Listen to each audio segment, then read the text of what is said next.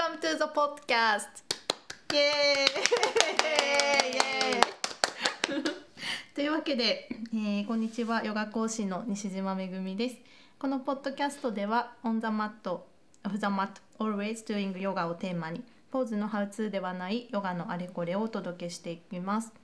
というわけで、えー今日はゲストにジュエリーデザイナーの高野藤江さんを迎えて、えーちょっといろいろ美容と開運の話などお話ししたいと思います今日はよろしくお願いします、はい、お願いします。よろしくお願いします。ちょっと緊張してます。初のポッドキャストっていうことで、ちょっと藤江さんの自己紹介を簡単に はいえっと特急ヴィーナスというジュエリーブランドを主催しております。あと三軒茶屋にトロワトロワグレースっていうサロンを去年からかな？今年で、うん。今年今度の1月で丸1年なんですけど美容と開運っうんうん。ていうのがテーマのサロンを、あまさに。ええ、うん。そうなんですよね。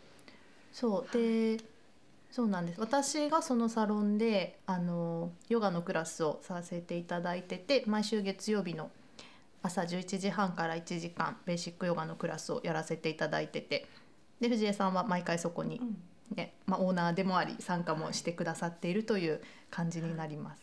地道に地道に、そう。なのでえー、とちょっとブログや、えー SNS の情報など description の方にも置いておきますのでちょっとそちらも合わせてチェックしてみてください。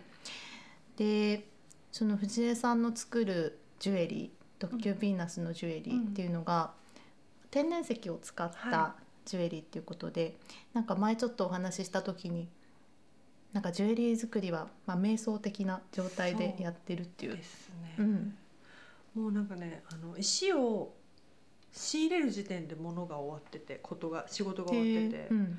あともうどう作られるかっていうのはすごいオートマティックっていうかなん。んですよね。だから一番エネルギー使うのは実は作る時ではなくて仕入れへえ。いう、だから実は昨日も仕入れしてきて、うんうん。今日割と疲れがあ疲れがっていうかまあお疲れなんですね。うんエネルギーをを注いで。た感じです。それはなんだろう。どういうとこにエネルギーを使うんですか？最初の仕入れの段階って。なんかね 石ってものすごい数うわーってうんうん置いてあるでしょ、うん。でそのすごい勢いで置いてある石の中から、うん。この子を連れて帰るっていうフんィーリングみたいのがあって、うん。なんか感じ合うみたいなのが本当にあってへえ。石と？そうでうん同じ例えばそうだなガーネットっていう石があるとしたら、うん何百何千ってあるガーネットからもうこのレーンを持って帰るっていうのがすぐ分かるのね。へえ。だからそのアンテナをずっと張り続けながら、仕入れをするっていうのがやっぱ結構大変、うん。うん。なんかそのお互いピンとくるみたいな。だからなんかうん。お見合いパーティーみたいな感じうん 私にマッチするのはどの子かしらみたいな。そうそう私だからね現実世界でもうん。飲みに行ったりとかしたらピンとくる人きっとわかると思うんだよね。これうやってきてるから。ん。それは異性に限らず。異性に限らずお友達になれそうな人とかも、うんうんうんこう野生の勘みたいなのでこう,、こう光るのが見えるっていうか、へえなんかそれを鍛錬してきたような気がしてて、うん。あそう「特急ヴィーナス」って2011年からなんですけうど、ん2011年でスタちょうど丸8年うん今度9年目になるのかな、うん。まあ、9年間それやってるんで、うっていんう感じですね。そのもうじゃあ仕入れの段階でもうなんか大方は終わってて、あとはなんか何ですか？そその子の望む形にしてあげる感じなんですか？望むっていうかもうなんかなんて言ったんだろう。決まってるっていうか。うんそれはまたキャッチするの？キャッチしてうん。あのね石に限らずなんだけど、うん。その過不足みたいのが見えるの。へえ過不足。うんそう例えばあの私女性のうん。お買い物ツアーとか、うん。あのコーディネートとかもお付き合いするんだけど、うん。仕事とかで、うんその女性がどうしたら一番美しくなって、うん。どうしたら一番光るかっていうのが過不足で見えるの。えー、すごい。何それ。なんかれも別に多分みんなできるんだろうけど、うん。見続けてるから、へー。数を。不足。だかかこれが過剰だなっていうところとここが不足してるなっていうところがわかるんですか？ねへえ。だからセオリーがあんまりなくてうん。その人を見た時うのん。感覚でこれがいらなくて、うん。ここもうちょっと外出してあげたいとかっていう感じで、だうん。から石も一緒そのここっていうのはなんなんか形容詞的なものですか？ええなんか。うんそうですそうですなんかだだから例えばこの人本当はもっと華やかな人なはずなのに、うんうんうんうん。なんでこんなに地味にしてんのかな不思議みたいな、んまあ、だからメイクをちゃんとしてあげてとか、うんアクセサリーもちょっと華やかなものをつけてあげた瞬間に、うんブワってそれが出てきたりするので。で逆にうん。もうちょっと抑えた方がいいんじゃないかなっていう人もいる、うん。だからそういう人にはちょっと過剰にダウンしたようなものを、あのつけてもらったりうん。するとすごいバランスが取れるんですよね。へえ。すごい。なんか。過不足っていうのが最うん。近自分のキーワードで、うんうんうん。なんか過剰なところにはもう引き算でいこうとかね、うんうんうんうんまあでも大体うちにいらっしゃるお客様ってうん不足してるの。あの、うん。奥ゆかしい人が多いかあら。あ抑え控えめな。そうそうそうそう、う。んでもメイクしてあげてもなんでもっと自分に向き合わないのっていうぐらい肌綺麗だったりとか、うん目が可愛かったりするんだけど、うん私なんてとか言ってやらないとかね、アクセサリーももうつけたことありませんとうか、ん。ピンクが怖くて着れない人とか来る、そういううん感おじで。でこの間もあのうちのサロンでニットフェアっていうのをやったんですよ。うん。でまあ仲良くしてる元町のブティックのオーナーがうんニットをピックアップして持ってきてくれて、うん。お客さんにこう見立てながらっていうのをやったんですけど、うん。もうどうしても黒ばっかり選ぶ人がいて。うんうん。で普段からやっぱグレーとかうんベージュとかベーシックな色ばっかり着てるんだけど、もうピンク着た時の、うん。なんて言うんだろう。肌の色まで変わるの。いね、やー。でなんで着ないのっていうのをすごいしつこく抵抗するのそういう人って絶対に。着てみてもその人的にはなんか嫌なんだ。えー恥ずかしい。こんなの私なんかが着ていいのかあなとか。ー派手すぎません？みたいな。で結局次の日になってやっぱり、あの昨日は楽しかったですみたいなやり取りをして、うん。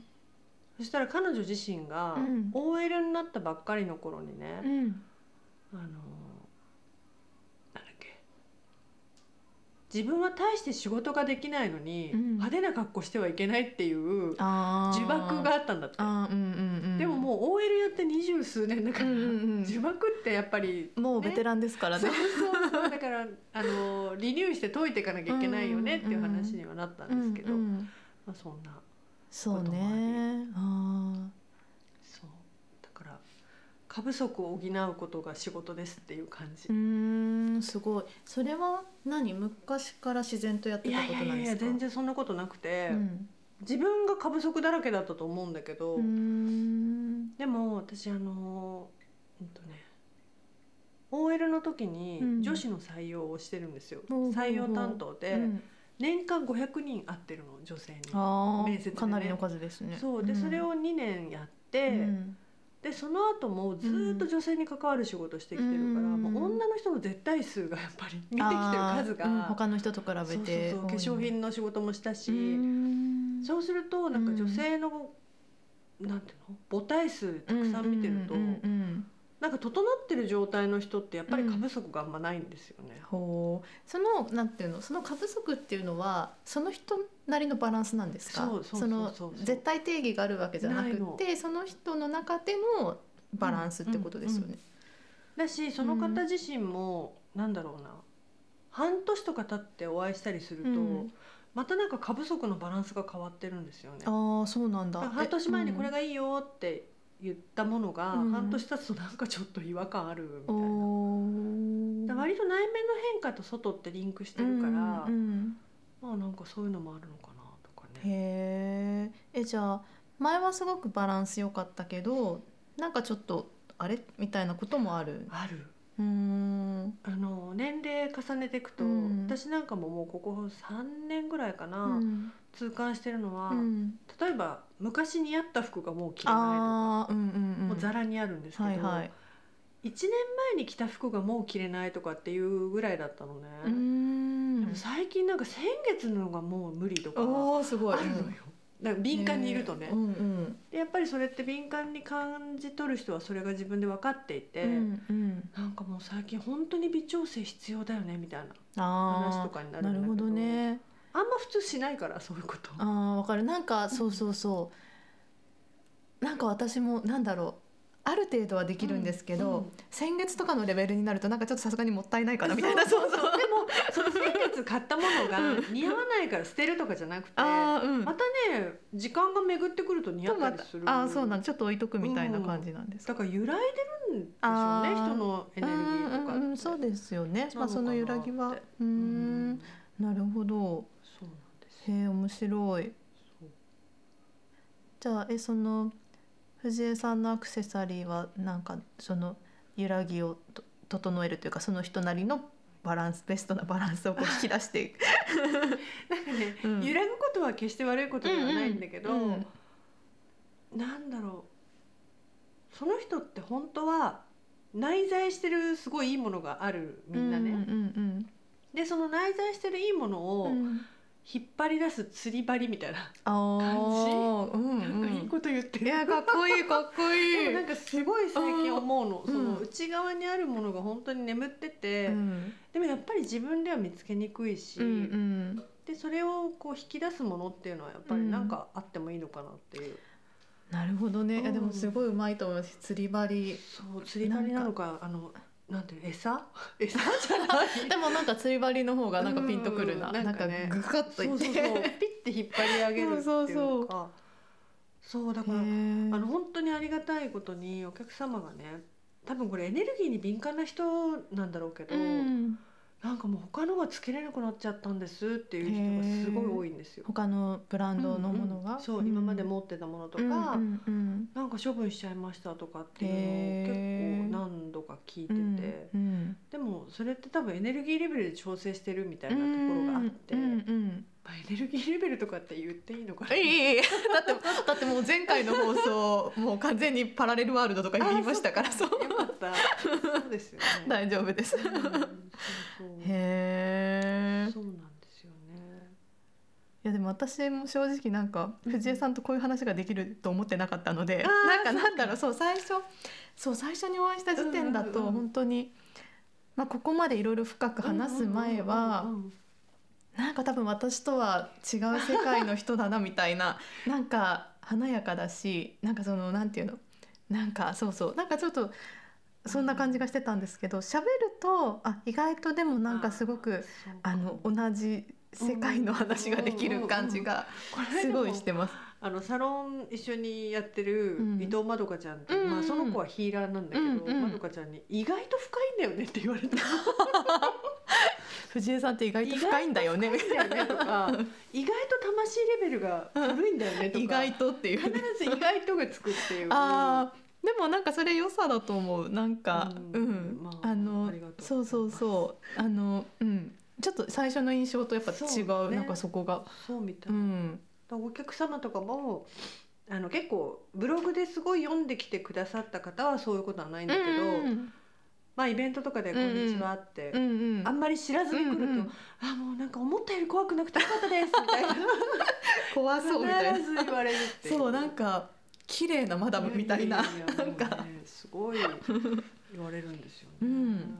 そうだからねなんか嬉しいです。いろんなお話がこうん。ううんできてでもここ数年かも。なんかもうちょっと外見的なことばっかりに尽力してきた気がするんだけど、うあでもでもその美容と開運ってところでまあまあ美美しさっていう方。んんんでもなんかやっぱりその内側っていうか、うんうん。内側なのかな？意外と外側なんじゃないかって気がしてて、その外見のうん美しさとかっていうさらに外側のうんオーラだったりとか、うんエネルギーレベルとか、うんそういう話をやってるような気がする、うんうん最近はね。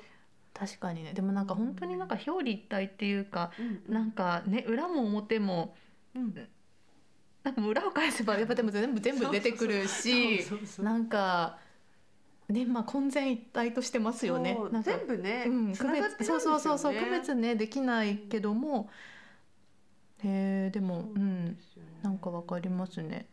だからやっぱりあのエネルギーが本当に強い方とかって、ううんちのアクセサリー壊すんですよ。すっごい勢いで、うん。へでこんな壊れ方普通しないよねみたいな。ー何破壊するってこと？ね なんかバラバラに砕けてたとか。えー、届いたらうん。もう割れてたとか、あとやたらめったら鎖がちぎれるとか、へー。同じ人なのいつも。へでー同じ人なんだけど、その壊す人の傾向っていうのをずっと見てきたら、うん。あやっぱエネルギー値が高いんだと思って良くも悪くも。あーその何エネルギー値が高いっていうのはどう具体的にどういうことなんですか、うん。まあ例えば、うん。影響力がすごく大きい人とか、うんうんあとはなんだろうな。エネルギッシュな人って言っちゃえばいいのかな。だから良くも悪くもってことなんですよね。で例えばそういう人がなんかちょっと変わり目にいるっていうのを、うん。うんアクセサリーが壊れることで自覚するとかっていうのがやっぱこれもう何年もずっとリピートしてくださってて、うんうん。あのまたやっちゃいましたみたいな話から、うん何かあるんですかねとかっていう臨床になってたりうんうんうん。して面白いんですけど、そうするとやっぱ変わり目だったりするんですか？なんかその人にとって。そうそうすごいなんか、うん。あやっぱりこういうことがあったとか、うーん。まあ、ちょうど渦中だったからそうかと思いましたとかっていう話とかになって、うんなんか割とそういうフィードバックがね、うん。面白いんですよへね。えそうでもね確かに。なんかそういうなんかなんだろうなエネルギーというかなんかまあそういう世界に敏感でいると、なんかちょっとしたことももう全部なんかうん、サインというか、うんなんかそういう感じうんでね、なんか受け止めそう。思うるようになりますよね。うんうん、そう。なんかその方が楽だしね。うん、あんまり抵抗もしなくなります。うん、うん、わかる。なんかまああとね多分本当に大切なことはいろんな手を使って多分気づかせようとしてるんだろうし、ううんんそうだからなんかあのさっき仕入れがねうん、うん、すごい大,、大変っていうかまあ一大仕事一番大きい仕すごい使う事だと思ってるんだけど、う。ん。なんか今度作る時になると、うん。なるべく自分をなんか無にするっていうか、うんうん邪心とかを消すみたいなのをすごい大事にしてて、例えばすごい腹が立ったとか、うん、本当に落ち込んだとかっていう時はもう決して作らないようにしてるっていうか、まあ、そういうのをすごうんうんい気をつけてるんですよね。そういうなんか自分の中でそういうものがあるとき、うん。なんか割とフラットで、うん。あのめっちゃ楽しいとかっていう時を狙ってるわけではないんだけど、うんうんうんでもなんか平常心でいる時に作るっていうのをうん。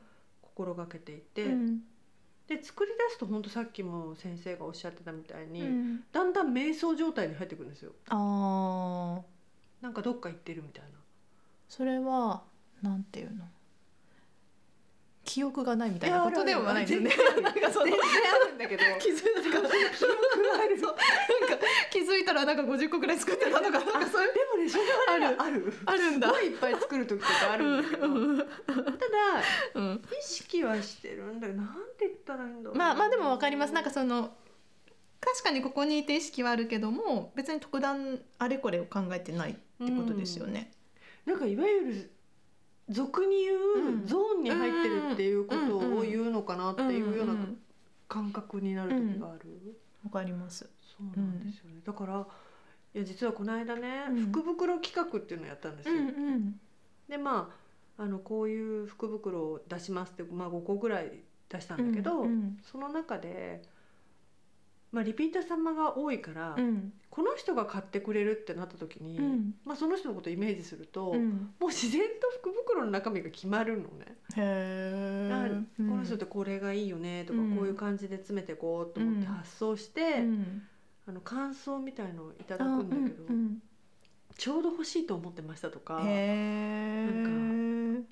そうなんかちょうどこういう感じの、うんなんだろう局面にいましたとか、うん。ちょっとメッセージ書くんだけど、うんうん。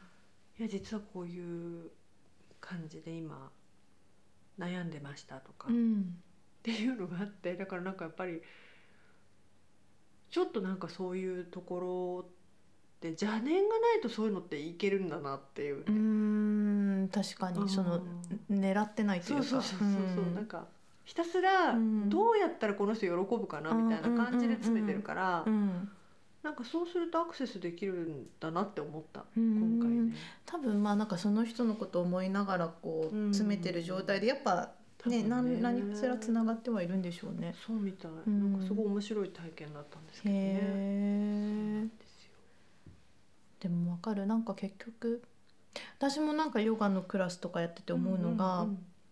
なんだろう。なんかその自分のこういう意図でやるっていうのと、うんでも相手が受け取ることって良くも悪くも違うよなと思ってて、うんうんうんだからなんかそれを感じてから私あんまりそういうもう意図を持たなくなったんですよ。なんかなんかなんていうの、うんなんか、あでもすごいわかる、うん、先生のヨガって、うん。あのそうなの？わかります？そう。我がないっていうか。なんかねそうだから、うん。なんそうだから腰痛を解消しましょうとか肩こりを解消しましょうとか、うんなんか特にそういう意図はないんですよ。ううなんか全体だから、うんなんかもう全体の流れでの話だから、だからあとなんかなんだろうこうこういうこういう手順であれば多分こうなってこうなって気持ちいいよねみたいなことをうん。まあなんかすごい考えてた時期もあったんですけどでもなんか今日なんかすごい全然うまくできなかったなって思ったクラスの時とかもなんかすごい良かったです気持ちよかったですとかって声かけてくれたりすることがあって、うん。なんかそうなると結局自分で感じてることとうん。人とかん、人がこう感じてることって違うなと思って。うんうんそっからだからもうなんか私のプランとかいいんじゃないかって思うようになって。すごいわかる。そう、うん。だからなんか大きな流れはもちろんあるんですけど、うんうんあんまりね細かいなんか作為がなないんですよね。良くも悪くも。うん。でもねだから私ねヨガ毎週続けられてんだと思うんだよね なんかほらうん。あの技をうんすごいこう、これでもかみたいな 先生もいるでしょ？まあいろんな先生がいらっしゃるから。うんうんうんでどれも素敵だし、うん。一通り見てきたけうど、んうん。なんかな長く続くってやっぱこういうことだ。バックトゥザベーシックっていうか、基本ねねなんかまあフラットというか。視点が大きいっていうのかな。あ私そうなんですかね。だからうんそうなんですよ。だからこれいいことなのか悪いことなのかちょっとまああれなんですけどいろんな意見があると思うんですけど、うん。なんか相性もあるでしょうね。あると思うあると思う。なんかシークエンスノートうん。なんかクラスの流れとか、まあ、すごい細かく決める先生もいてでなんかまあ本当組み立ててやる先生もいるんですけど、私やっぱりなんかそれを最初やろうとした時に、まあなんかなんだろう。学校ではそうなるっていうかまあ基本まあなんか一応多分そういうのあった方がいいのうんうんうんうんんだとは思うんですけどなんかそれを最初の頃やろうとした時うん。に、あなんか私こう今日これ作ってきたけど、うん。ここにでもいる顔ぶれはこれ望んでんのかなみたいなところが、なんかやっぱその作る段階と来た顔ぶれを見た時に、うん。ってなんか思うことがあって。うんそうなるとやっぱこっちに合わせるんですよね、うん。お客さん側に合わせるんですよね、うんうんうんまあまあいいやプランはみたいな、うんそう、ん。っていうのもあってなんかもう今はだからある程度もうなんか私の全体的な大きな流れはああるけどももうなんか来た時の雰囲気とか、その時のねうん状態とか気分とかもあるし、まあ、その時の私のマイブームっていうかう。んなんだろう多分私のな私の中で来てるものも多分あるし。そう。でもなんかっていうのでやってる受け止め手が受け止め手というか生徒側がうん。勝手に受け止めればいいじゃんみたいな。なんかそうそうそうそそう。そう一番広いっていうか。うんそうなのか。まあねいろんなうんタイプの先生がいるいてまあ全然いいと思うんですけど、うん。そう私はなんかそうだなと思ってなんかあんまり先生と生徒ともあまり思ってなくて私は、うん。もうなんか一緒にヨガをする仲間って感じなんですよ。私の中では。うんなんかたまたま立場的に先生っていう立場ではいるけども、でも一緒にこうヨガをするっていう意味ではすごい対等 私ね、なうん。それと全く同じ感覚を子供に持ってる、へ自分の娘にそれと同じことを思ってへる、えたまたま娘だけど、うんうん。なんか一緒に住んでるしね。同等だよねみたいな。そうなんか別になんかなんていうのかな。何々しなきゃみたいなのがなくて。うんそれがもう結構同級生のお母さんとかからも、うんうん。なんでそんなに放任でいられるの？とか、うん。なんでそんなになんていうのかな。緩やかでいられるのとかって、もうちっちゃい頃から言われ続けてたんだけど、うん。なんかあんまりそれが私ごときが言う うんみたいな。なんか私なんかがアドバイスして大丈夫なのかなって言って、うんうんもうここまで来ちゃっまあでもそうかも。同じそれ同じかもしれないですね。そう私そうなんですよ。だから私も多分、まあ、たまたま先生って立場なだけでうん同じだし、だから逆に言えばなんか私がああしてあげようこうしてあげようこうしてあげなきゃみたいな風にあんまり思ってないかうも。んわかる。なんかうん。だって全然思ってない。まあ医者じゃないしなんかねうんそこまでの過剰なことはやっぱり私もできないしそう。結局結局向き合うのはその人だから、うんその自分の体と、うん。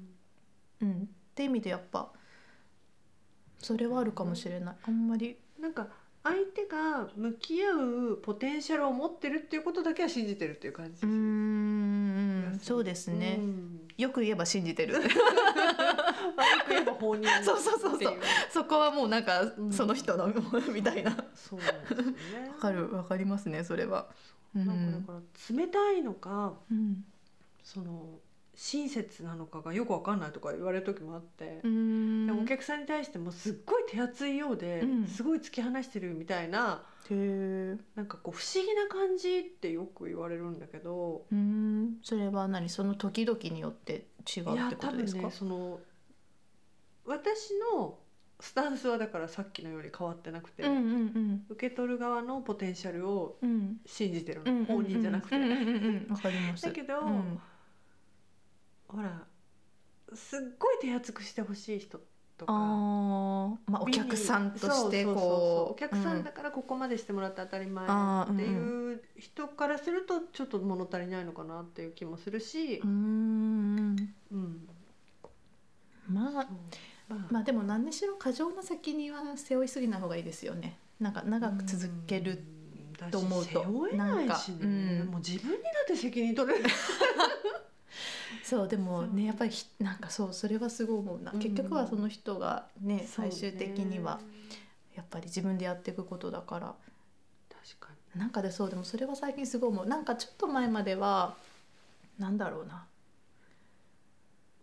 みみんなも一緒によくなろうみたいなに感気持ちだったんですよ。なんかなんか気持ち的にははいはいはい。23年前くらい。うん。でもなんかもう最近ここ1こここの1年くらいはもうなんかそうなりたい人は自分でそうなりになるから、うんうん。うんもうなんか重いものを引っ張っていくのやめようみたいな感じなんですよ。うんなんかもうそうなんかもうみんなでみたいな気持ちが割ともう今なくって、そういう人はだって来てるじゃないですか。ね、うんそう。うん。だから来ない人を無理にこうやるこ引っ張ることはないんだなと思って、ね。なそこはなんか私さまあここ12年での変わってる部分かもしれない、なんかあるいある意味だから逆にうんなんかちょっと言い方悪いけど一層周りに興味がなくなってる感じはあるかも。言い方悪いけど。うん言い方悪いでもなんかコントロール欲がなくなっただけじゃない、うん。なんか自分でそうねこうしてコントロールね。あそうそうそうそうそう、なんかうん。うん。こうすればいいのに、ね。ああすればいいのにじゃあうん。こうしてあげよう、こうしたらどう？みたいになんか思ってたとこが、わかる。なんかでもとはいえなみたいななんかうん。私それは私も散々やったんだけど、うん。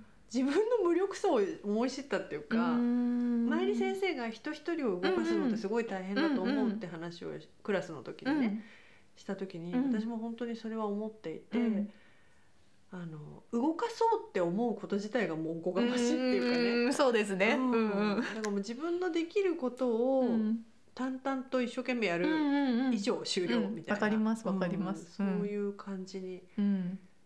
なってきたかなって最近はすごい思います。でそうなったら、うん。見えるものが増えたっていうか、うん。そのさっきみたいにうん。過不足が本当よりはっきり見えるようになったりとか、そうなんですよ面白いなと思って。ねだからうん。なんだろう。やっぱある種今まで以上に多分自分に集中していくことでなんか逆によりこう見えてくるものがあると思う。増えてる。うん、で結局なんか自分で見えてるものっていうかうん。自分に集中するっていうことはなんて言うんだろう。今日もちょうどブログに書いたんだけど、うん自分の外側で起きてることって自分の内側の投影じゃないですか。ってことは自分に集中するっていいことだよね。ああまあそうですよね、うん。まあまあせざるを得ないですよね結局はね。でそこいつかは。整えれば、うん。外側も整ってくるっていううん感じだと思うんですよね。それはすごいわかりますね。なんか私なんだろう。私そのヨガが、まあ、単純にその体の運動っていうだけではなく、うん。私の中ではエネルギーを整えていくものだと認識してるんですけど、なんで私ヨガでそれが可能なのかなって考えた時に、あれ整えるじゃないですか。自分の体と、うんうんうんうん。でも体を整えればこう気の流れがこうスムーズになって、そうすると心も静まりやすいですよね、うん。整いやすい。うんなんかそういうマインド自分の内側がこう整うことでやっぱり外側の世界が整理されてくるんだなっていうのは、うんうんなんかヨガを実践する中でなんか本当に目の当たりにうん。感じたというか、うん、なんか私の自身の中人生も多分そんな感じで変化していった気がする。う。ん。なんかだいぶ、うん。なんかでもその整えるにしても、うん。例えば自分が変わりたいですとか、うんうんなんだろうな。自分の何かをこうブラッシュアップしたいとかっていろんなことを思うんじゃないですか人って。うん、でも全てなんか行動が伴わないと無理だから。あーうん。そうですね。なんか体を動かしながら、うんうん。瞑想状態に入っていくヨガってすごい効率がいいなと思うってて、ん。そう私は今週一ね、うん。先生に習ってるけど、うん、パスする週があるでしょ？ああねなんだかんだ。そうそうそう予定がとか。かそうそう。うんうん。もうそのやっぱり週1週間飛ばすことの大きさってうん。大きくなってるっていうか、でも敏感になよりなるとそうですよね多分なんかすね。ごい、うん。そうだと思う。敏感になってる、うんうん。で敏感になってるっていうとさ、うん。あんまりいい言葉じゃないかもしれないけど、なんて言うんだろう繊細感、うんうんうんうん。繊細な感じ、うん。わかる。でもでもその繊細さってすっごい必要ですよね、うん。私なんかそこがそこがなんか鈍感になるのってすごい危機だと思う。う なんか。だからそこもね私二極化なのかなと思ってて、うん。ほらちょっと前に「鈍感力」っていう本もあーうんうんでいろんな人を見るにつけ鈍感っていいなうんいやまあ幸せですよ。幸せですよ。だって気づかないんだもん、だよね。そだからうだからまあまあそっちはそっちの幸せなのかな、うん。なんか周りを犠牲にしてしてる上でのなんか、そう。でもうん。私、最近すごく自分でね、うん、あもうあ今度来年の1月で私うん。50歳になるんですよ、あおめでとうございます。あ先生も今日おめでとうございまあす今日お誕ね生日でした。はい。お誕生日つながりでね。でまあハーフセンチュリー生きたってことはここからはもうちょっとね視点を自分じゃなくて広めに持っていきたいなって思っててうん。ずっと今年に入ってから、うん。でなんか何をテーマに生きていこうかなって考えてたんだけど、うん。結局女性がなんていうの精神的にすごく自立をするっていうことのうん。大切さっていうのは本当に伝えていきたいのうで、ん。あの、うん、プラスその精神的に自立するってどういうことかっていうと、うん。やっぱ社会貢献だと思うんですよ。女性が精神的に自立をしていくことって、うん。本当に社会貢献になるって思ってて、うん。なんかそれをやっぱりいろんな角度から取り組みたいっていうか、うん。もちろんアクセサリーもね、うんうんアクセサリーを通じて人に伝えたいことっていうのがそこにあるから、うん。でもその根底は、うん。そうあのサロンを開いた時は美容と開運だったでしょ、うんうん美容と開運はもちろん大事なんだけどそこにふ含まれるって感じ。そのうん。自立と貢献？っうんうんていう。ちょっとより大きいテーマがうん。うん生まれた、ねうん。でもわかります。なんかやっぱりそういう視点がうんある段階からは必要というか、うん。そなんかねその自立と自立できてる女性と喋ると本当に楽なんだけど、うん。やっぱそこがまだ途中の人とかだと、うんうん。たまにしんどくなる時があるんですよ。はなんか認めてみたいな思いとかがもうやっぱ分かっちゃうから。みんな自立したらいいなって思ってる、うん。うんそれはだから年齢関係なくってことですよね。ないですね。うん。だから私を認めてっていう承認欲求がすごく出てくるっていうのって、うん。反対に考えたら貢献する人ってそれ欲しがらないじゃないですか。あ自分が貢献するそうそうそう人だったら貢献する側って、うん。認めてとかなくて、うん、あまあ無視のっていうか、うんそうそうそう。そううんうんなんかそういう差ってやっぱりうんうんうん目には見えないけど大きいし、そうですね。ううん。ん、で前に先生に話したかもしれないけど、うん。女性の人口の半数以上がうん。2020年に50歳を超えるんですよ。ああ二分の一が 五十歳以上っていう怖いでしょ。本当に怖いって考えた時にやっぱり自立して社会貢献できる女性が増えていくって素敵だなと思って、うんうん逆に言ったら私を見てっていうね、うんうん若い時のママのメンタリティから変わってないおばさんが増えてったら怖い、うん怖いですね怖いですねなんか今年はそういう危機感と向き合ったかな。うん。へえ、すごい。でもね、なんか来年ますますなんかまた広がりそうですもんね。なんかお勉強も最近されて。なんかあのコミュニティを作りたいと思ってるんです、うんうん。ずっとなんかそれをちょっと学んでみようかなと思ってるんですけど、うんそうなんです。だからね面白いことをどんどんやっていけばいいなとは思ってますけどね。ね。でもなんか来年のあの1月11日。と12日うん。最初の3連休あにあ。うん。あの三軒茶屋のサロンで美活イベントっていうのをやるんですけど。美活イベント、うん。あそう。そう。今年かなり美容の活動の方すごかったですもんね。美容？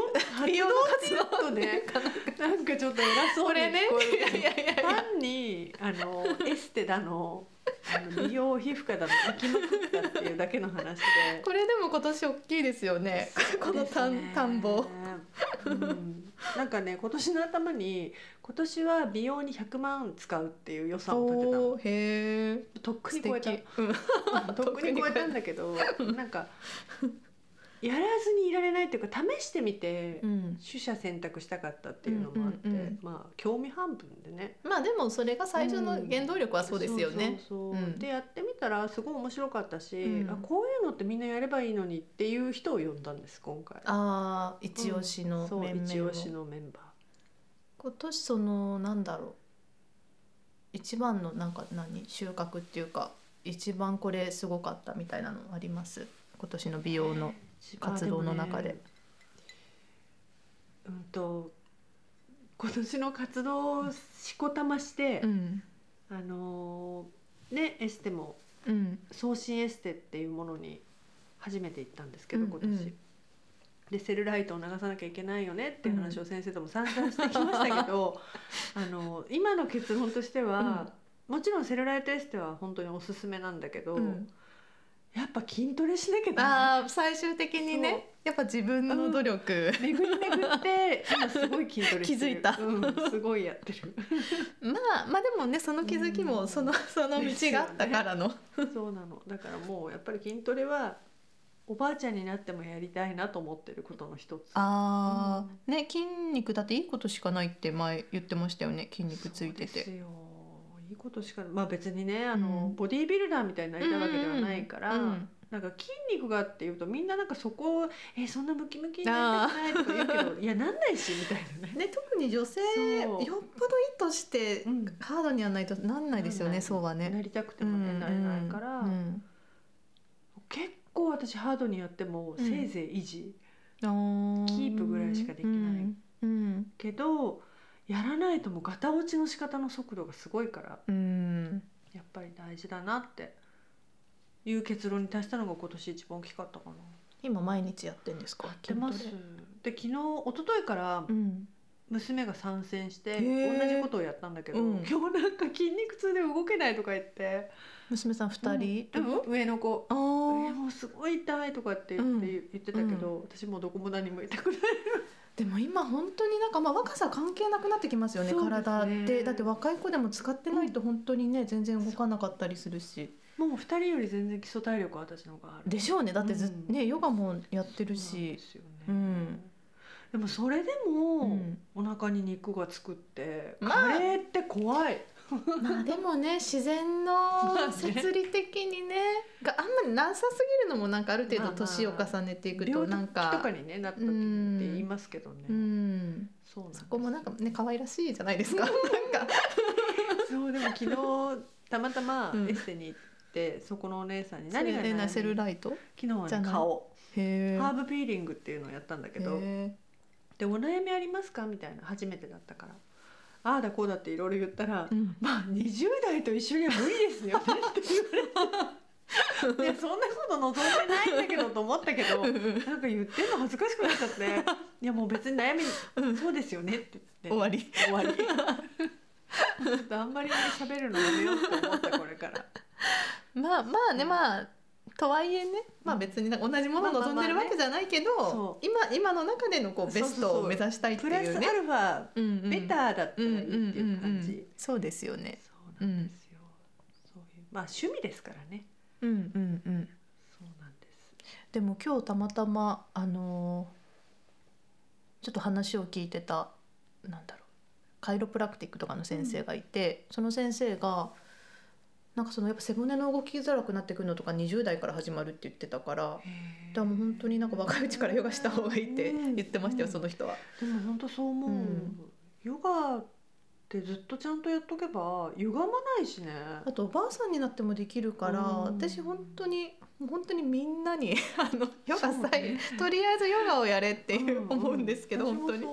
うん。なんかスポーツしてる人にもやっぱりサポート的にすごくいいし、そうなんかねやり方次第でどうとでもやっぱヨガってできるから、ううん。ん、なんか細く長く続けうんうんたいですようんねねそれができますもんね、そうだから本当何歳から始めても関係ないですよってすごい言うんですけどう、ん。なんかねやりたいけどもうすごい体硬いしとうんか、そう体硬いってみんな言うね、うみんな言う。でもいやみんなそうですよね、うん。柔らかいですって堂々としてる人なんて多分大人の中にいなくって誰も。みんな自分は硬いと思ってるから。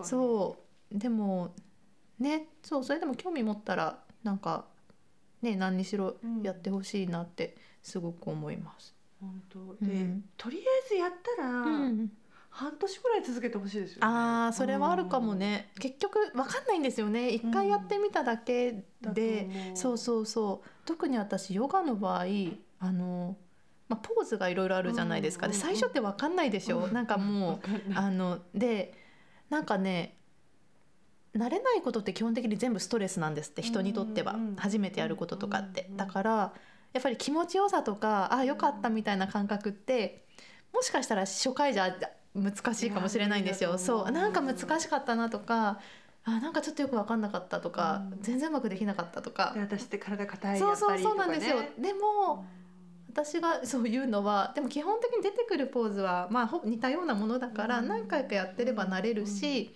慣れていけばやっぱりそこで感じられるものも増えていくから、だから本当はでできれば本当半年くらいそう。続けてようやく多分あなんかどうかなっていうのが分かってくるかなと思う。変化とかもね、うん。体の。なんか私自身がね、うん。ヨガって結構長くやってるんですけど、うんうんいろんなとこで習って、うん。あの先生と出会った蔦屋うんうん。に行って初めて、あうん。ヨガってこういうものなんだって気づいたの。へえなんかうん。何が違ったのかわかんないんだけど、うん、先生少人数だったからかな。あースタジオがね、うん。うん。だから思った以上に、うん。あヨガって本当面白いとか深いとかっていうのが分かったんだけどうん。それまでは、うん。なんかあんまり聞いた気しないしみたいなそういう感じだったのあーうね。ん。なんかもしかしたらそのいろんな哲学的なことをうん。教えてもらってなかったからかもしれないし、本当なんですよ今年今年でしたっけあれ？三茶？うんうん。洋画あ洋画じゃない。桜新町。去年か。ツタヤ？うん。去年通ってたのかな、あそうですね。去年かな、そう。だから去年のそうん。の、桜新町の蔦屋に行って初めてヨガってなんかいいかもって心から思ったの。へーすごい、では すごい。本当まだやいいんだろうなと思って、うん。いろんなのやったんですけど、うんだからなんか多分それを見つけるまでってみんなそれ結構かかるような気がするの。へえそうなのか、うん。で今はもうほら三茶でずっと先生のヨガをやってて、うん。で割と先生って基本に忠実でしょ、うん。で毎週似たような動きをずっとやってるんだけど、うんうんあの自分の変化がすごい分かりやすい。あ逆にね。逆に。うんだから私もともとすごく秋っぽいから、うん。周りの友達とかに、うん。秋っぽいのによく続くねって言われるんだけど、うんうんいやもうそれ一番変化わかるからっていうことを言ってるんだけどうん。根気あるねって言って 根気。そういう問題じゃないそうそうそう。でもねでも私本当思うけど人生変えたいならある程度の根気は絶対必要。うんそう。そう 絶対必要。ねうん。人生変えたいうん。って、ね変えまたくないのかもね、そうかもね。うん。そう。そうかもね。なんかもう私死ぬその日まで、うん。うん。なんていうの一歩でも良くなりたいと思ってるあーさかすが。ら、うん、だから逆に言ったらもう明日死ぬって言ってもあんま悔いないと思うの。すごい。そうだからそれはいつも娘たちに言ってて、いうん。や本当にねなんかあの悔いとかないから、うん万が一のことがあってもうん。泣かないでみたいな、あお母さん 幸せだったからみたいな。やりきってるからみたいな。一緒一緒やりきってるから。えー、すごいかっこいい。かっこいいっていうかね、うん。あのまあ好き放題やらせてもらってるってういうのがあって、んそう。だから仕事もねあの散々好きなことをやった結果今だから、うん。本当にありがたいうん。話なんですけどへー。なんかもうこれから社会貢献 ね 社会貢献。そうます。まあでもそう私もなんかやっぱりヨガを始めた時にあのあ、まあ、まあこれを教えてこうって思った時に、うんうん。あなんかやっぱヨガを通じて社会に貢献できたらいいなっていうのがなんか最初にあって、はいそう。なので まあなんかそれがねまあ細々とですけど、まうんうんうん。あなんか私と出会ってこうヨガをしたことで、うんまあ何かその人のね暮らしが良くなったり、うん何か上向くものがあればうん。ビリきながらなんか社会に貢献してるかなっていうのでそそうね。ねじゃあ楽しみにしてます、はい。来年のご活躍も。う。ありがとうござはいいます。ありがとうございます。今日は、えーゲストにジュエリーデザイナーの高野藤江さんをお迎えしました。SNS やブログの情報など dis descrip description にも入れておくのでぜひチェックしてみてください。では今日はありがとうございました。ありがとうございました。